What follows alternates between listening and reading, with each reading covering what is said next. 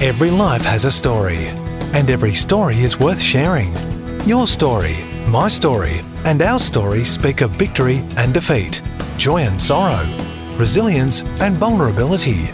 They are not just our story, they are Christ's story in us. They are Kingdom Stories from Down Under.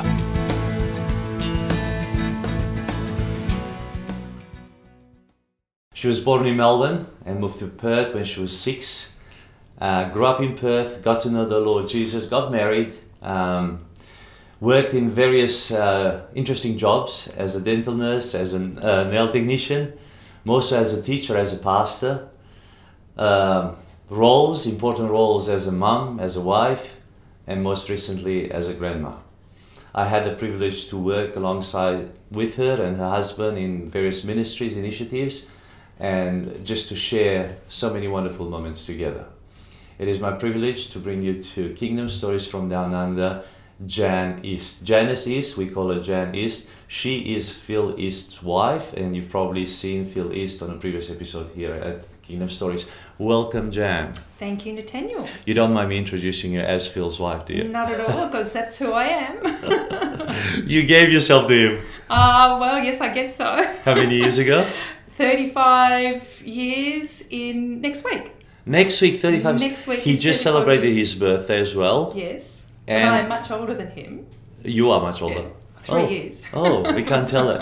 You know, my dad was almost four years that younger right? than my mom, and he passed away first. All right. So, Well, whatever happens, happens, Nathaniel. yeah, 35 years of marriage. 35 years. Good on you. Mm, Congratulations. you. That is Yeah. beautiful. So, Thank if I don't much. get to say it next week, uh, receive it now, please. Thank you, I will. I That's do. a beautiful legacy for your children, isn't it? Mm, it is actually. I think it's important for the kids to see the your the their parents persevering through difficult times, and that Yeah. gives them a, um, it gives them a reference point, and it also I think um, I think it keeps a safety net within the family Yeah.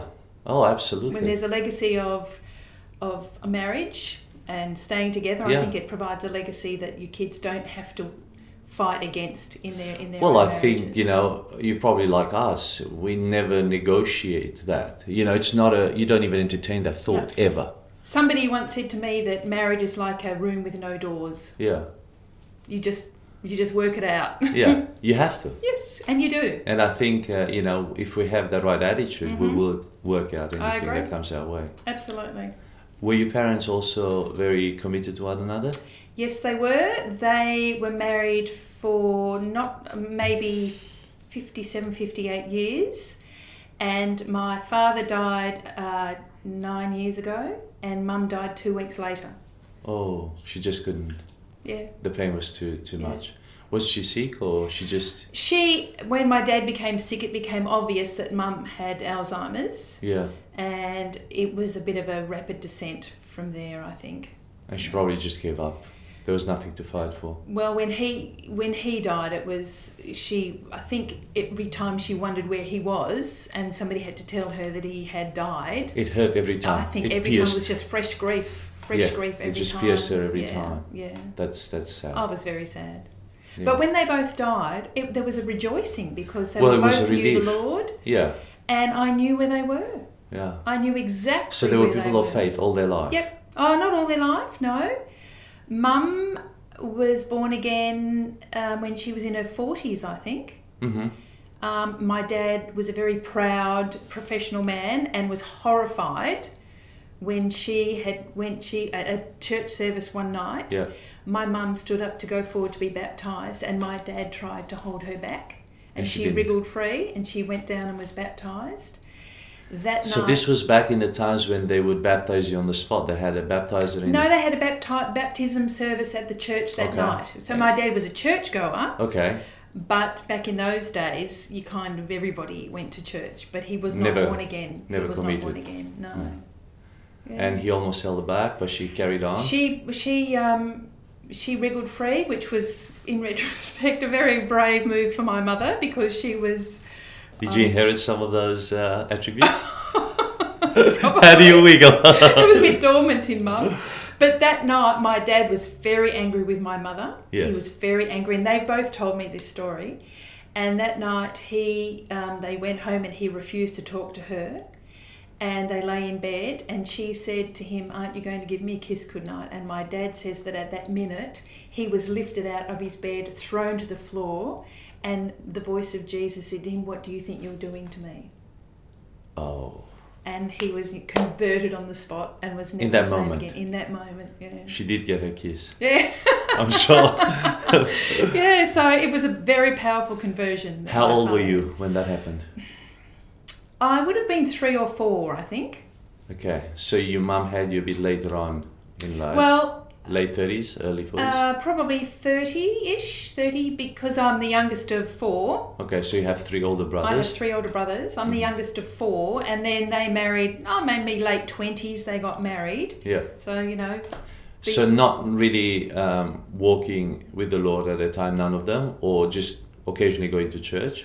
we all we always went to church. Okay. Um, that's, Is it more a traditional church, like an Anglican or no, Catholic? um, mum and dad both were part of the Methodist Church as Okay. kids. Yep. Because that's just that's that was the youth group. Yeah. That was their that was their community. What suburb in Melbourne? I've lived in Melbourne. If you Oh, okay. No, I I grew up in Doncaster. Doncaster. Okay, I went to Camberwell High, which is Oh, just south of Doncaster, Okay. about ten k's probably. Yeah. So I was on that line. I lived in Richmond okay. and went to Camberwell High. I don't really know the geography of Melbourne particularly well, Okay. but um, Do you remember anything from Melbourne? yes, I do. I remember going to school there. Yeah. Um, I remember the apple orchards. Melbourne, um, Doncaster was still quite rural Yes. when we lived there. a lot of there. Greeks. Yeah, there were a lot of apple Italians. orchards there. Yeah. Yeah. Um, and there was an oval called Schramm's Oval just near our house. And Mm-hmm. on Sunday afternoons, a Scottish pipe band would would um, march down to the oval, down to Schramm's Oval, and we would race out and listen to the to the, the Scottish pipe band. Remember Wow. going to school? Drums. Remember my dad's dental practice in Brunswick? He was a dentist. He was a dentist. Okay, so that's why you eventually became a dental nurse. My two of my brothers are dentists. I was a dental nurse, and the other brother got away. He's an architect. nice, nice. yeah. And what was your mum doing? Mum was a housewife. Well, she had to be with Yeah. with a doctor who was probably very committed to his profession, Very long hours, Very, very. and with four children. Mm. What else could you do? And also, it was the era where I think as soon It was as the best got, era. Yeah, and when Mum got married, the women when the women got married, they left their jobs. Yeah, and it wasn't that bad. Well, I don't think so. I think the family benefited from that. Sure. But I think women individual have, as individuals, have certainly benefited by um, m- developing their lives. But I Yeah, don't know that it's the best for the family. In fact, I Yeah. know I think there's many areas where you can develop, not necessarily in a professional career, but you, Mm. there's so many things that you can do around, you Mm. know, family, uh, community. well, I did. I didn't start working until my youngest son was eight. Yeah, but And you were then- always involved in something. and I I made a I made a commit a vow yeah. that I was not going to get a permanent job until he had finished high school. Oh, yeah. I would work, Yeah. but uh, uh, as a relief teacher. Yes. But I made a commitment to myself and to God that I was not going to work until he finished high school. Mm-hmm. Um, and then in his last term at high school, the principal that I was working for offered me a, a contract. Full time job, Yeah, which was perfect. yeah. So you honored that. I did, yeah. Yeah. And God honoured it as well. Well, you see, you've done what my wife is doing as well. Mm. She's uh, pregnant, obviously, now with the fourth baby. Mm. And she does two mornings a week. And she's done that over the last seven, eight years while we had the children. Mm-hmm. So she kept her professional career going. It got her out of the house, Mm-hmm. back into, you know, a career sort of uh, uh, environment Mm. with professional people. So, Mm-hmm. because sometimes, you know, you get too sucked into the house chores. Uh, but she kept that professional development and she also kept in touch with most of her colleagues from the hospital days. So every couple of months they go uh, for Mm. Mm. high tea and they meet for coffee and it's just wonderful. She she managed to balance everything pretty pretty well. Mm. And I think that's what you've done as well. I've tried to. Yeah. I, and with the kind kind of work I do when I'm working with children, Mm-hmm. I did not want to come home after looking after everybody else's children and, And not, not having enough time and emotional energy for my own. Yeah. And I also realised that as they got older, they didn't need me to do things for them necessarily, but I needed to be emotionally available because Sure. boys are not going to come home from school and tell you that something terrible happened. You have to. You've got to be discerning enough and You've got to mine it, dig it out of and them. you've got to something's not right, something's wrong. What's what's going on? Yeah. And you've got, but if you're exhausted yourself, In fact, it's the last thing you want to hear Absolutely. because you don't want to deal with it. Yeah. Be brave, suck it up, and carry on. Carry on. Tomorrow's a new day. I agree. Yep. So that's So why I did moved- what I did. You moved to Perth Yes. uh, as a six-year-old because your family, your dad, changed his practice, or Um, my mother's sister yeah, was a devout, was a fairly had had a radical conversion as well, sure, and my dad did not like the influence that his her sister was having on his wife, okay, and I think that my dad brought his he came to Perth for a dental conference, yes, fell in love with it. yeah, contact phoned my mum while Yeah. he was here and said get on a plane now and come and see this place. They both fell in love with perth. Yes, and um, we followed suit, we followed soon after yeah. But i think there was an element of i need to get my wife away from that sister. Did she ever become a radical Christian? Your my mom? mum no. No. she was very devout. Okay, my mum wouldn't do anything on a sunday. Yeah, she would always go to church. Um, we always thought she was a bit weird. But now, in the light of my own salvation, I, I recognise that my mother was just very devout and put certain things as priorities, regardless of what the rest of family were doing. yeah. Mm. And he opened his own practice. Your dad here? Yes, um, Dad had a dental practice for many years on Stirling Highway in Nedlands. Okay. And then we had this enormous house on Waratah Avenue in Dalkeith. Oh, and he moved his practice down to the as part of the house and then when Okay. my brothers graduated they moved into practice with him yes, and then um, several years later a, a big shopping complex was built just down the road Mhm. with a dental practice included and they offered it to him so he thought well if Might I don't well. move down there somebody else will Yeah. so he moved his practice down to the the uh, Dalkeith Village on Waratah Avenue and Wonderful. stayed there until he retired So you grew up in Dalkeith, in in Dalkeith. one of the posher suburbs in Perth. Well, yeah, I don't think we were very posh, but it, and where, what school did you go to? I went to MLC, Okay. Uh, ladies' college, eh? Methodist Ladies College. Okay. Yeah. And uh, how was life there? I, to be honest, Nathaniel, I didn't particularly like it there. Because there were no boys? No, not at all. Not at all. I was a very, I was a very good girl Yes. and um, wasn't very worldly at all. Mm-hmm. And my my take on it is that a lot of the girls that were at MLC were there for rehabilitation almost. Oh, Or the girls that, bad. I the girls that I seemed to connect with were Yeah. all pretty Punished to be there. no, they were all a bit naughty. Oh, okay. They were all they there was they were just not like me. uh, duplicate lives. Well, just right. Uh, like I said, I was pretty naive, and they at a very young age, these girls were all into boys, and I just it just was not me at all. Yeah. And I begged with my dad, could I please leave? So he, I left MLC um, and went to Hollywood High School, okay. and then stayed there for a little while, and then I left school at fifteen. Oh, and your dad allowed you to do that? My uh, amazingly, my dad allowed me to, and then um, because his back then, his philosophy was whenever I would say to my dad, "I don't know what I'm going to do when I grow up," he would say, "Oh, you're a girl, you'll get married and have a family," and I thought, Okay. "Oh well, okay." Oh, so the the you know the stress was on the kid on the boys. Well, my the pressure. Yeah, they, they all dad organised careers counselling for them and everything, and me it was just you don't need to worry because you'll get married and have a family. Wow. And then fast forward when I by the time I was twenty one, Yeah. he said to me, "When are you going to get out of the idiot stage?" he said that. To So me. what did you do between fifteen and twenty one? I was a dental nurse. Okay, with him. I was my dad's dental nurse, Yeah. and then when my brothers um, graduated, I set up their practice, Yes. and um, I was pretty good at what I did. But when I was when I had I had a quite a powerful conversion experience as well. Mm-hmm.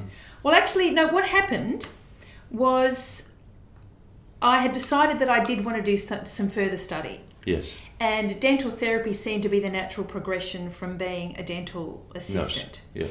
And I didn't have my year 12 qualification, so I was doing human biology and English at night school Yes. to get the qualification I needed. Like a to- bridging course. yeah, yeah, to do to get into um, I think it was at um, Dental therapist. yeah to become a dental therapist. Yeah. Halfway through that year at night school, I was doing it at night school.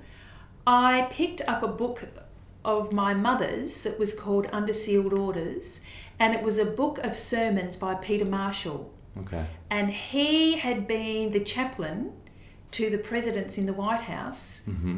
back in the fifties. Yes. And this was a book of sermons that his wife Catherine Marshall compiled, and they were his sermons. Yes. So I picked up this book. It looked like an interesting spy book, under Yeah. sealed orders, you know. Yeah. Right up, I thought it was great. Anyway, I read it, Yes. and I read it three times, Mm-hmm. and I could feel this book coming into my spirit. Yes. Didn't know it was my spirit at the time, Sure. but I could feel this book coming in here, not into my head.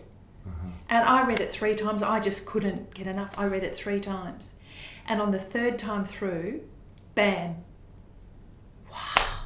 I get it. I get it. I get it. How old were you? 20, nearly 21. I was 20. And was this in your room? No, this was in the lunchroom at work. Okay. I was, it was my, on my lunch break. Yeah. And I remember getting up thinking, oh, I get it. I get it. And yeah. I, instantly I knew who God was. Okay. And at that point, I also felt God said, I said, Here's my life, God, what do you want me to do with it? Yeah. And that was on March the 11th, Mhm. March the 20th, 1981. Yep. March the 20th, 1981. And then in June of that year, I started at Teachers College. Okay. The doors into Teachers So you College you just shifted. opened. You never finished. Uh, you never went into No. dental therapy. No. I heard about a mature age entrance exam at Claremont Teachers College. Yeah. And when I went through school, they didn't do any exams. Mhm. I thought, right, if I'm going to be doing going to uni to do dental therapy, I better go and sit an exam. Yeah. So I went and sat this mature age entrance exam at Claremont Teachers College, which was just around the corner from where I live. Yes. There were 200 people sitting this mature age entrance. They said, We will phone 50 of you Yep.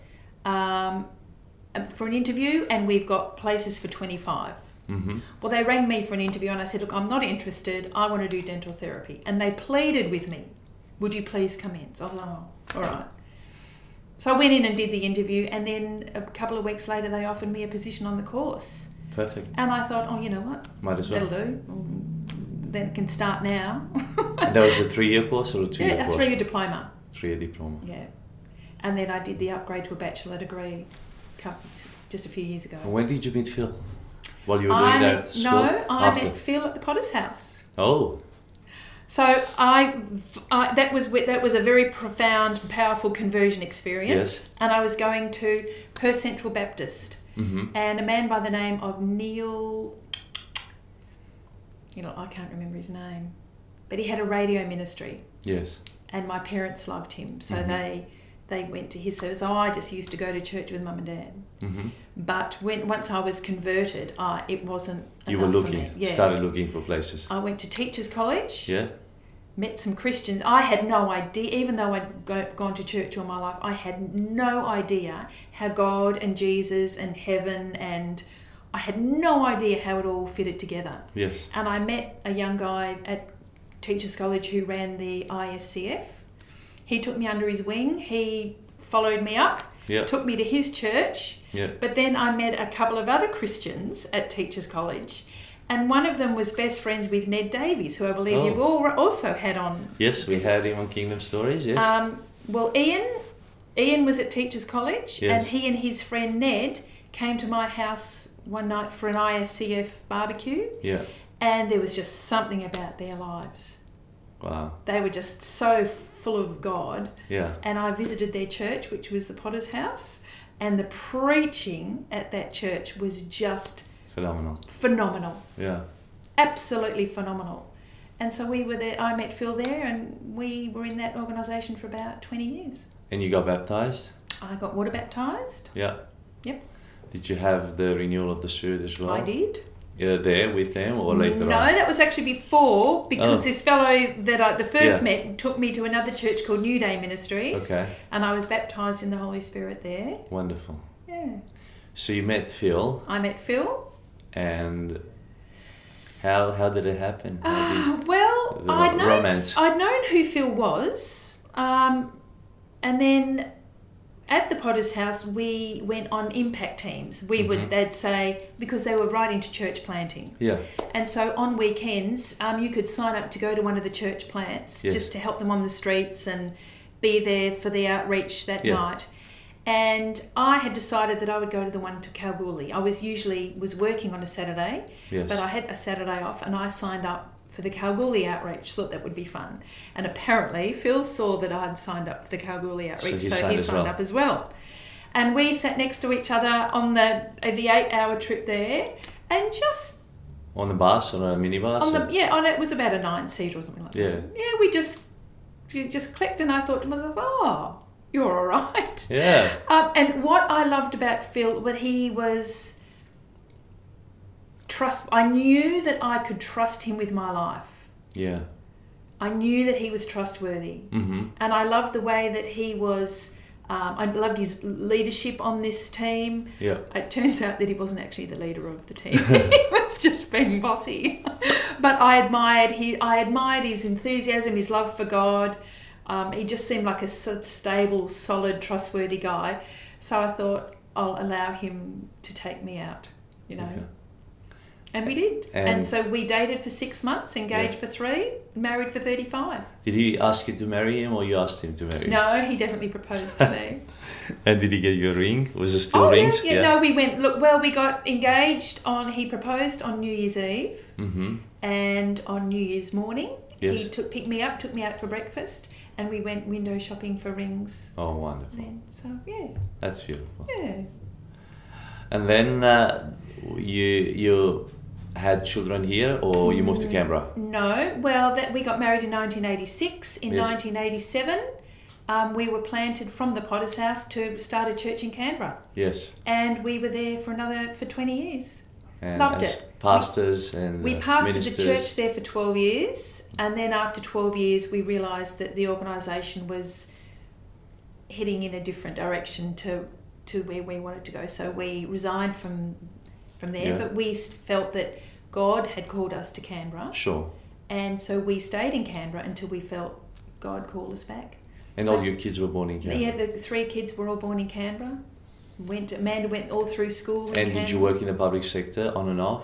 Um, well, that's where? I, I worked for. Well, I didn't. Um, I had kind of forgotten that I had a teaching qualification because I'd never used it. to When- wrap down, uh, wrapped up in pastoral work and family life. well, I when I once I graduated, I kind of thought, oh, they've not taught me what to do. I'm not, I'm just went back to Yeah. dental nursing. yeah. And then when I was in when the when we resigned from the church, I needed to get a job. Yes. and I was going to go back to dental nursing because that's what I that's what I did, and I had a pretty well had a, a job um, secured, Yes. And then I thought to myself, what am I going to do about the school holidays? I'm not putting my kids in holiday programs. Yeah.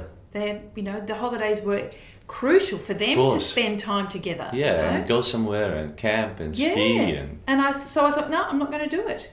And then one of my son's teachers said to me, you aren't you don't you have a teaching qualification? And I said, yes. And she said, do relief teaching. And I said, no, can't do that. I couldn't do that. She goes, yes, you could. No, I couldn't. Yes, you could. No, I couldn't. Anyway, I filled out the application Yeah. form. This is now 16 years after I graduated, and I have no experience. and they call you. So I filled out the application form and I got a phone call and they said, come on down for an interview. And the guy looked at my application and he was like, uh, yeah. There's something missing Yeah. here. And I said, listen, you know, if you don't, oh, I said, "Oh, this is just a real long shot, and if you think I'm being ridiculous, then you just tell me. He goes, well, look, you've got the qualification. Yeah. Let's have a chat and Yeah, and see- see where it goes. So we chatted for a while, and then he said to me, "So do you have any questions?" And I said, "Well, if I was successful," and he said, "Which you are," and put a big tick. Oh. I mean, that's and that's what it. was the question? Oh, I can't remember now. Doesn't matter. I can't remember. So, so yeah. you did relief work. So I did relief, but it was it was like I said, it was nearly seventeen years by that stage since I had graduated. So I really had no idea. So I brought you back to Perth? Okay, what brought us back to Perth was once we left the Potter's house. Yeah. Phil got a full time job in the public service. Yes. And for seven years he did no ministry at all. And then Detox. Yeah, and, and just focusing on on getting to know God again, Yeah. you know, Yeah. and not not doing things for God, Sure. but just Absorbing. Uh, yes, being. just just being Yeah. just being sons and daughters and not Yeah. servants all the time. Yeah. Just being and and after seven years, he thought, right, the next outreach that this church that we were going to is going on. I'm going, Mm. and they were actually heading off to Russia. So I Yes. thought, right, I'm going to Russia. Then a couple of weeks later, the pastor said to Phil, You know what, Phil, you're welcome to come to Russia with me, Mm-hmm. but there are some other guys going to Indonesia Yes. that, you know, there might be more opportunity for ongoing ministry. So Phil thought, All right, then I'll go to Indonesia. So he went with this team to Indonesia just as a third wheel, really, Yeah. But had some opportunities to minister there, and they loved what he had to say. So they said, Will you come back? Yes. And so the door for his ministry into Indonesia opened, and he kept doing that, I suppose, from Canberra Yes. for two or three years. But then, after a while, realised that this is the future direction that God was pointing him in. Yes. It was a whole lot easier to get to Indonesia from Perth than it was from Canberra. Bali, three and a half hours. So Eight hours then- from. Well, you had to fly to Sydney, Yeah. wait for a transfer, and then an eight-hour flight from Sydney, to Whereas- Jakarta. Yeah. two hours, three Yeah. hours from here. Fantastic. So I had to bid my beautiful Canberra and my beautiful friends farewell, which was agonising, Mm. but um, I just did. You also had did it. family here. Yeah, my mum and my dad and um, my brothers brothers. were here. Yeah. So it wasn't like you were coming. We were coming home. Yeah, you were coming home in a way. Mhm. And um, just fast forward a little bit to you. You did go to Indonesia yourself and spend a few Yes. months up at Kapet Kanaan. I have been there. You Oh, probably I know, know. you have. Yes, and I've know. seen. You know, there's a street after your I after your name, Jan Street. Mrs. It's Lorong Mrs. Jan East. Which Mrs. Is, Jan East. Yeah. And, and Jalan Mrs. Jan East. Yeah, that's it. Um, and we were crowned the king and queen of the community there. Of the Kapet Did of you know Kapet that? Kanaan. No, I didn't know. Yeah, no, they crowned us king and queen of their community. Wow, Mm. that's a very powerful honor. Great it honor. was, yeah, yeah. And you spent quite a few weeks there, Oh, on and off. More than no, we were there. We lived in Indonesia for two years. Okay. Frequent trips home. Yeah. Yeah. But um, I said to I did not want to go. I really did not want to go at all. I was dragged, kicking and screaming, to be quite frank. And I said, Well, I'm not going to straight to some outpost somewhere. If you want to live in Indonesia, I want to spend six months in Bali Yeah. because I was used to going to Bali for a holiday. Sure. And I thought if the heat gets too much, I can just be on a Jump on a plane. I can be on a plane and be home that night if, Yeah. if worse comes to worst. You worse. don't like the heat. Oh, I just, I just It's love my family. No, I, I like Bali, but I loved my life here, and I knew that Phil, Phil gave up his job, and I knew that it was a massive change in our life, Of course. and I wasn't really ready for it. Mm. But um, I was the good wife, and I did, I did the, did the wife thing. And you spent. we uh, spent six months in Bali, and Yeah. then Jeff Hammond, who you know, Yes. and is also a, um, a friend of Phil's, Yes, of course. said there was an opportunity up in northern Sulawesi at this little um, refugee Community. village, basically. And I could teach English, and Phil could just minister to the people. And I looked on the map to see where it was, and I thought, oh my goodness, it really is the ends of the earth. South Philippines. It is the ends of the earth. Yeah. But we went there. We went there just to, to sort of feel the water. Yeah. Literally feel the water every when, morning. But when we went there for two weeks, it was when Jeff Hammond was running one of his mission schools. So it was fun. A lot it of was activity. fun. There was a generator, Yeah. and there was somebody to cook the food, Yeah. and you know there was an air conditioning every night, and there was power, and the toilets were "Oh, working. This, is, this is great. I'll come back here. Let's come back for a year. yeah. But then when we got back, there was no big generator running. There was no power at all. And no staff to cook. No one to cook anything. We Yeah. were just on our own in this dark. There, nothing The jungle. in the, the middle Pretty of the much. jungle. Yeah. With nothing. No, no electricity. No fans. No aircon. No lights. Even though it was paradise per yeah. se. Oh, beautiful but location. conditions. Yeah. Uh, yeah, so we we did it really, and I'm I'm one of these people that mosquito mosquitoes just Don't love me, and I Yeah. was covered in Rats rats all and- the time, and rats in the room. I You've know. heard the rats Oh at night. yes, of course. Rats, you know, I'd go and hit the rats over the head in the every morning. They'd Yeah. get stuck in the glue traps. Yeah. I'd go and hit them over the head every morning so And I then could clean get to them my up. cup of tea. Yeah. Oh, it was a very it was very tough. Yeah. But um, it was what I would refer to as the best of times and the worst of times. It was an honour to be there. And you obviously you were together and you must have gelled a lot, you know, through all you know, with Phil. There was a lot of lag time, a lot of idle time where you could just chat and do stuff. It actually, Nathaniel put a lot of pressure on our marriage. You did. It put a lot of pressure on. Everything came out. Uh, well, it was difficult for him and it was difficult for me. it was difficult physically, obviously, the Physically, mentally, and emotionally. yeah. And Phil's There was no reprieve. Phil's coping mechanism is to just hunker down and, and get the job done. Okay. My coping man. yeah, my coping mechanism is help, help, help, and there was no one there to help me because Yeah. he was in his um, survival mode, Yeah. and it it put an awful lot of pressure Yeah. on us, and um, but again, there's nowhere. I'm not going anywhere, so I just we just had to See it out. see it out, and that's why I did make frequent trips home. Mm.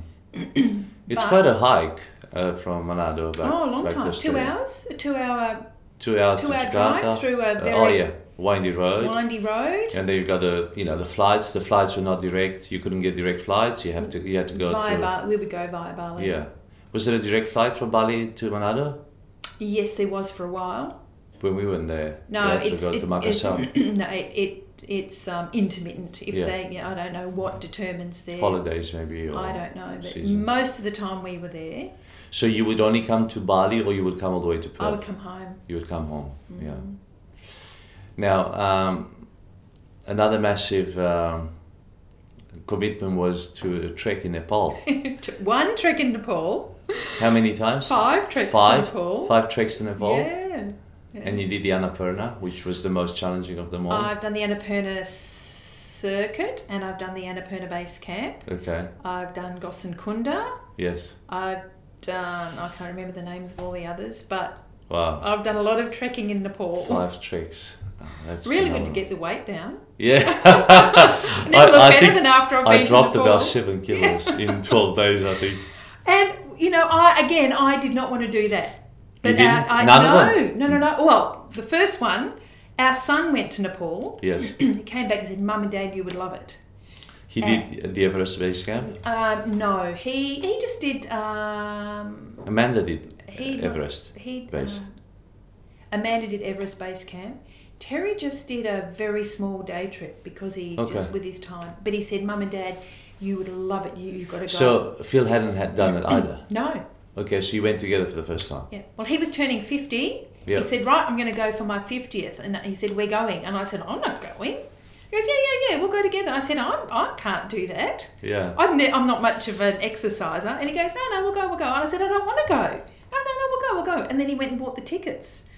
And I thought, well, this isn't Good going to go away. This is not going to go away. So I just, Being a good wife I, again. yeah, again, well, I thought he's bought the tickets. So I just went to the beach and I started off walking in the soft sand five minutes that way, five minutes one way, and five minutes back. And then the next week, Ten 10, minutes. minutes. that way, Yeah. 10 minutes back. And on the, in, here in Perth, the only way to really prepare, strengthen yourself is going in the soft sand. Sand or rocks? or Yeah. steps. Well, con- for, for convenience sake, I just made it. I went to Mullaloo Beach Yeah, until I was Paradise. walking an hour this way and then an hour that way, and in the sand, in the soft in sand. the soft sand. That's a good work. Yeah. And then we we had our first day, and we climbed about a thousand meters. Well, you know, a- Yeah. gained a thousand meters, and at the end of the day, I nobody was more surprised than I was than I I did That you managed. Yeah, and it's a bit like having a baby, you know. No. You do. I'll tell you. you vow in the midst of it that you will never, ever, ever do this again. Yeah. I will never do this again. Yeah. And then when it's all over, you think, oh, what a sense of achievement that was. Yeah, let's go and do it again. Yeah. And then you do it again and you think, oh, I will never do this again. And Yeah. then five times later, What I found the most difficult out there was sleeping at over four thousand. You know, you just. Uh, You don't. I mean, the conditions were so awful. It's not just the fact that you couldn't rest and couldn't breathe. And you know, I feel with the people with COVID nineteen because I know what it mm-hmm. means to mm-hmm. lie down and not be mm-hmm. able to take in oxygen. Mm. But just the conditions were so awful where we stayed. Mm. I mean, we were we were sleeping in these cabins, like one next to each other, mm. like 10, 15 people basically, no private space No. whatsoever. Everybody's sick, you know, they're running outside, vomiting, you know, spewing, having number ones, number twos, number threes, whatever it was, coughing. Mm. Nobody's asleep, everybody's waiting for the morning. And you are on your 11th or 12th day by now, so you're tired as. Mm. In, in, in some sense, you just want to get your backpack and run, start mm. walking. But you know there's a 12 hour day waiting for you, which Oh, is the pass. Well, the most diff- challenging trek we did was the Annapurna Circuit. Yeah, because so many steps. Well, that was about, a, I think we did about 17 days. That was 17 days. Yeah, And on about day nine, day 10, you uh, ascend up to 5,500 metres. yeah. And there's 50% less oxygen at 5,500 Sure. metres. You just drag your feet, basically. And people on that day, that, that sort of that ascent day, people would, were people that while I was walking past would take a step and then have to sit down. yeah. Then I've stand up it. and take another step. Or go over on a yak. Yeah. Or there. Oh, there were yaks there. Yeah, yeah, there were yak. we had had nothing yaks. at Manaslu. Yeah. You know, it was quite wild. And you know, again, because I was I'm slow, I had taken it so slowly to get there. I had actually conditioned. Yeah, you I had- toughened I. I, I, I was acclimatized, Yeah, and I went over the I went over the pass carrying my own pack. Yeah, It was hard work. It was freezing cold. yeah. You just pace it. What I've done is I didn't. Uh, I mean, the boys pushed in the morning, and I felt that I shouldn't. Mm-hmm. So I was maybe about 800 meters behind them. Mm-hmm. But I paced it, just gently paced it, paced it, paced it Mm. All the way. Absolutely. But it does get. It plays on your mind. It plays with your head. Mm. You're not yourself up there. You know. Well, the last trek that we did was to Gosainkunda, hmm and I probably wasn't as fit for that last trip Yeah. as I had been previously. yes. And Was that the, the last trip? yeah, And that we was also three, maybe three years ago. We don't realize that as we age, it takes us longer to recover. We don't give ourselves breaks. No. Maybe we should have a day. A well, we did break. do that, but I just knew that I wasn't. I, I hadn't. I hadn't spent as much time Preparing. in fitness, Mhm. and I was paying the price for it. And I was just constantly crying out to God, "You've got to help me. you have got to help me." And then, No point trying to Phil.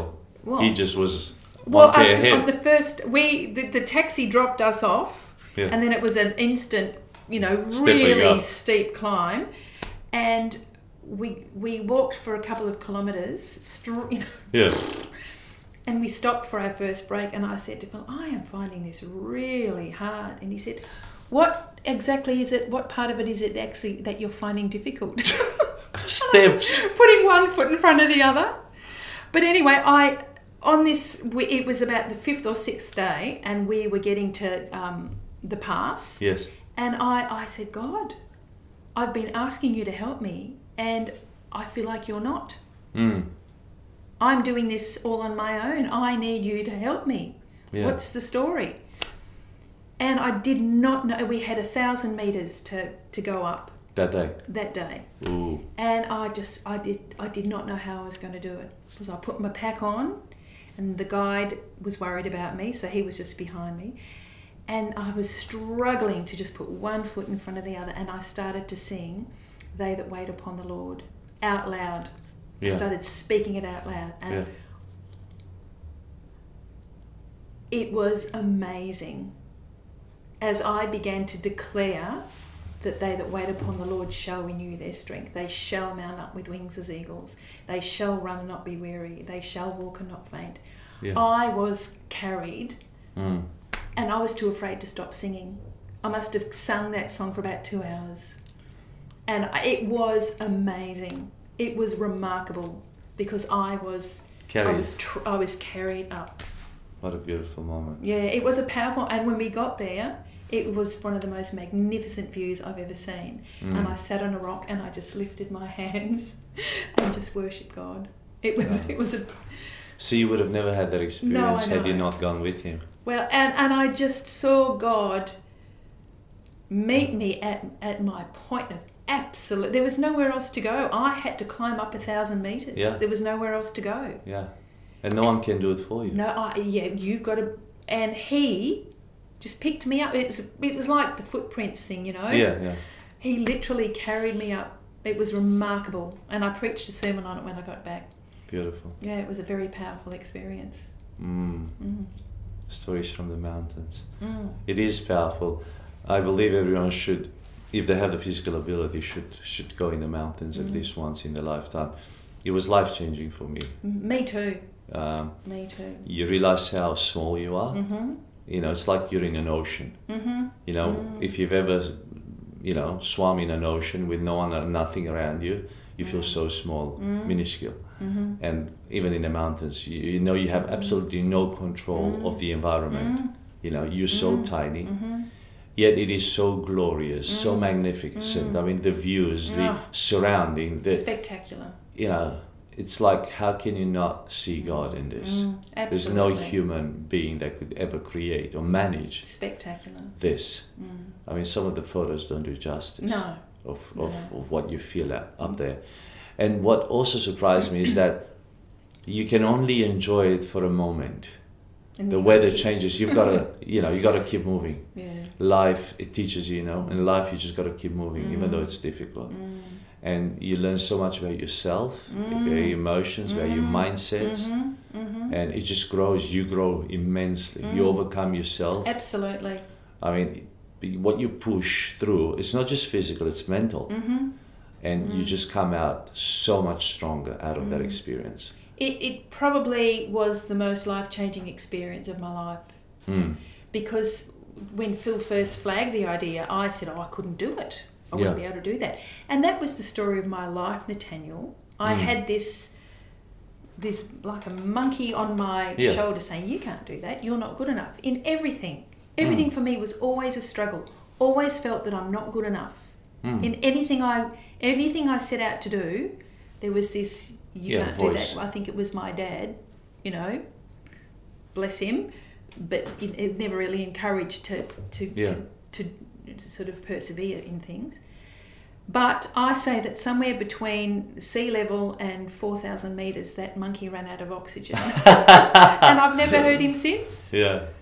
I it it gave me if I I knew then that I could do because I could do that I Yeah. could do anything. I can do anything. Yeah. It does give you a grit. Mm. Uh, a, you know, a, a resilience ability that you haven't had before, Mm. because you break out of your whatever shell, protection shell you have. Mm. You, you just can't stay in that anymore.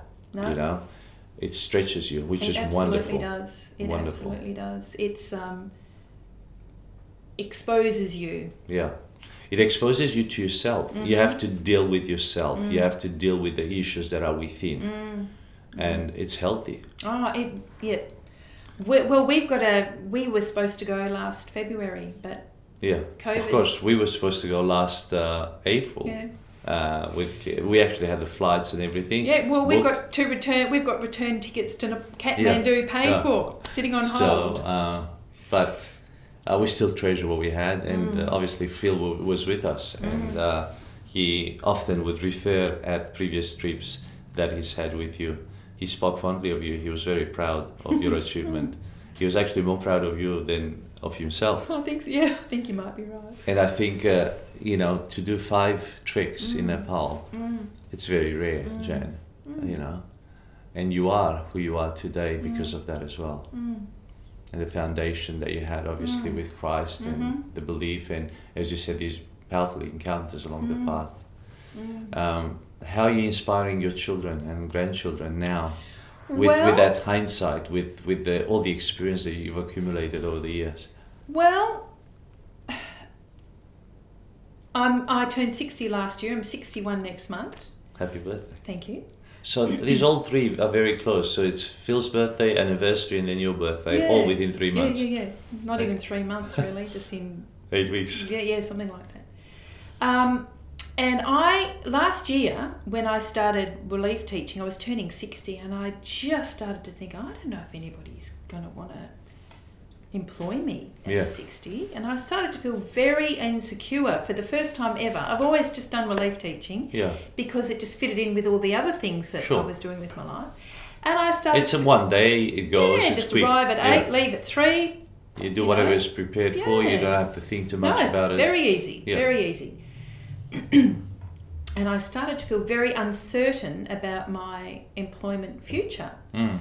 And I said to one of my deputy principal friends, I said, "What do I need to do to get some just slightly longer Hours. hours? You know, just a, maybe a week here or a contract. You know?" Yeah. And she said, "Leave it with me." Get in the pool. Well, I didn't know. I, I never, I never went in the pool. Oh. I they just said, "Could you do?" Um, I then COVID hit. Hit. Yes. And one of the pregnant teachers, they were sending her home early. Could I finish off the four week the four weeks of the term on her classroom? So four Perfect. weeks, lovely, absolutely. But then after a week, there were three or four children turning up. So the principal rang me and he said, "Jan, I'm sorry." It's not working. I said, "I completely understand." Well, during COVID, I thought, I, will schools ever open ever again? I really had no idea what was going to happen. But at the beginning of the next term, the principal rang me and he said, Would you do a long service leave term? Wonderful. Oh, okay. Then at the end of that, he said, Look, we need to take the year six teacher up and bring him into admin. We've, we're short staff in admin, and year six needs a, a Full term. teacher for, no, just for two weeks. Could you do the year six for two weeks? Sure. Well, then that just ended in, that sort of um, went on to be the rest of the year. So that was two, uh, two terms. Yes. And then that same teacher that I filled in for there on year six there is now in year four. He's still up in admin. So could I do the first term in year Just in four? case. Yes. And now it's could you do second term as well? Yeah. So for the first time in my life, Yeah. I now have a full time teaching position. And- At, si- at, at, at, I've never, I've never had my own class, yeah. and so the learning curve has been immense. Yes. And again, Yeah. I've got a picture of myself at five and a half thousand meters in my classroom Beautiful. because when I feel like it's this Too is much. too much, this You is just I look got up. it. I just think you know I can do it. yeah. It's difficult. Um, teachers work so hard. and uh, the amount of work is The am- so. The amount just- of work is is immense. I know. I have a huge respect for teachers. Absolutely immense and which is why I have run from it Yeah. because I've never really wanted to have to work that Yeah. hard. I'm working harder now at It's 60 it's a than I've 10, ever 12 worked in my hour day. Oh, I get to school at 7:30 and I leave at 5:30. Yeah. And you take some home. Uh, I try not to take it home, but I'm there on the weekends. Yeah. I've been there this afternoon. I was at school for four hours this That's afternoon. public holiday today. Well, it's just school holidays, but Yeah. I'll be there most afternoons Yeah. this week. Yeah. it's teachers work so hard. Mm.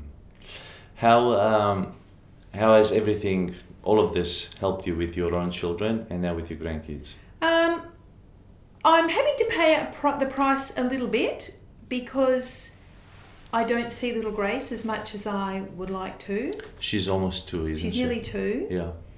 But I think my kids seeing me just not not putting the plough down Yeah. because I've turned 60, I think that's Inspirational. I'm, I'm continuing to take on more challenges now than I've ever taken in my life, and I don't know what they think about that, but I hope that it's an inspiration that you know you just keep going. And your children, they're all saved, obviously. Yeah, my kids They're- are they're my kids the Lord, are active in their yeah, faith. Absolutely, they all go to completely different churches. Yeah. My my oldest son is at a high Anglican church. Okay. My youngest son is at a Pentecostal uh, Charismatic. charismatic church. and Amanda. And my daughter Amanda is at a um, evangelical church. and it all works out well. They all and love you, you God. guys, are you you both going to the same church at the moment? Phil and I? Yeah. Yes, yes, Okay. we are. oh, wonderful, wonderful. Uh, as we wrap this up, Jan, I mean, I love, I love. We could sit here and chat for hours. Yeah. I mean, there's so much to, to chat about. But um, I'm curious as to the legacy that you want to leave. Uh, as you know, what do you want to be known by? Um, both in the family, in the community, you know, you, so many people know you. You've Mhm. influenced a lot of people here Mm. especially obviously your family 1st Mhm, but not only your family the extended church family Mm. and everybody else that has known you Mm. but what's what's something on your heart between now and then that you really want to build you want to leave something uh, Mm. to, to the generations that follow Mm. You know Mm. the end is not near i don't think the world finishes with covid i think there's going to Oh, be a lot of covids from now on Yeah, I agree. Um, my daily prayer yeah is that I would carry the presence of God with me. carry the presence of I god want to carry the presence of God. I want to have the anointing of God on me, yeah whether I'm at the supermarket, whether I'm in front of the kids at school, whether I'm talking to staff members at Yeah. school. I want to carry the presence of God. yeah And that's what I, my principal mm. said to me at the end of last year. He said, Jan, your humanity shines out of you like a, um, like a beacon. and it's not a christian school No. yeah And I thought to myself, you don't know what you've just said, and you don't know what it is that you're saying. You know, I say to people to be Christian is to be fully human, Yeah. and they don't get it. No. Well, this guy, I can only hope and pray that it's the pres- it's the presence of Yeah. God that he sees, and he doesn't know that's what it is. Yeah, But there's something that he sees yeah, that he values, and that is my pr- that is my daily prayer. That I walk in that I walk in the anointing of God, and I carry His presence. amen for that. Yeah. Amen to that. That's the most. Uh, that's all I. That's if I if I have that, you can do it. If you have that, That's you can do beautiful anything. mantra to, to live by. Yeah. If you can, if you have that, Yeah, you can do anything. yeah. You transform every place you Absolutely. walk Everywhere you go is Yeah. transformed. which is beautiful. Yeah, and that's what I want. My kids are my life. I call my kids my life's work. Yeah, So as far as leaving something behind, yeah. they're my they're my life's work. Mm. And I would sacrifice my career again a million times over to raise my kids the best that I can. Wonderful. Amazing people.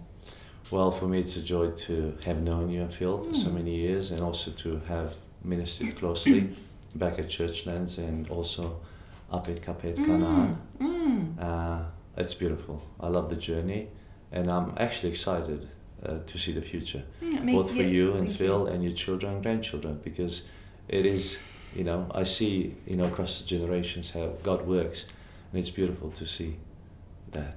Thank you for having me. So thank you everyone for joining us, carrying the presence of God. What an amazing testimony! What a beautiful legacy Jan wants to leave us.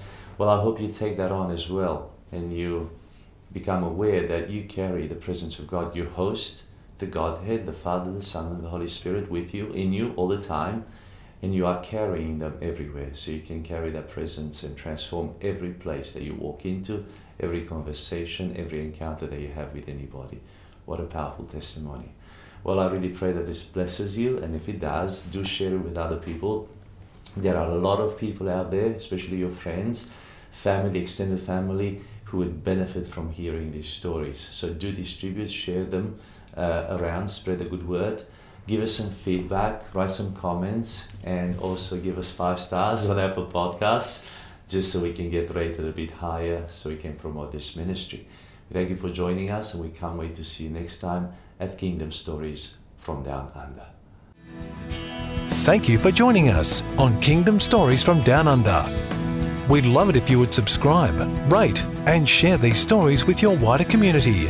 And remember, every story is worth sharing, including yours.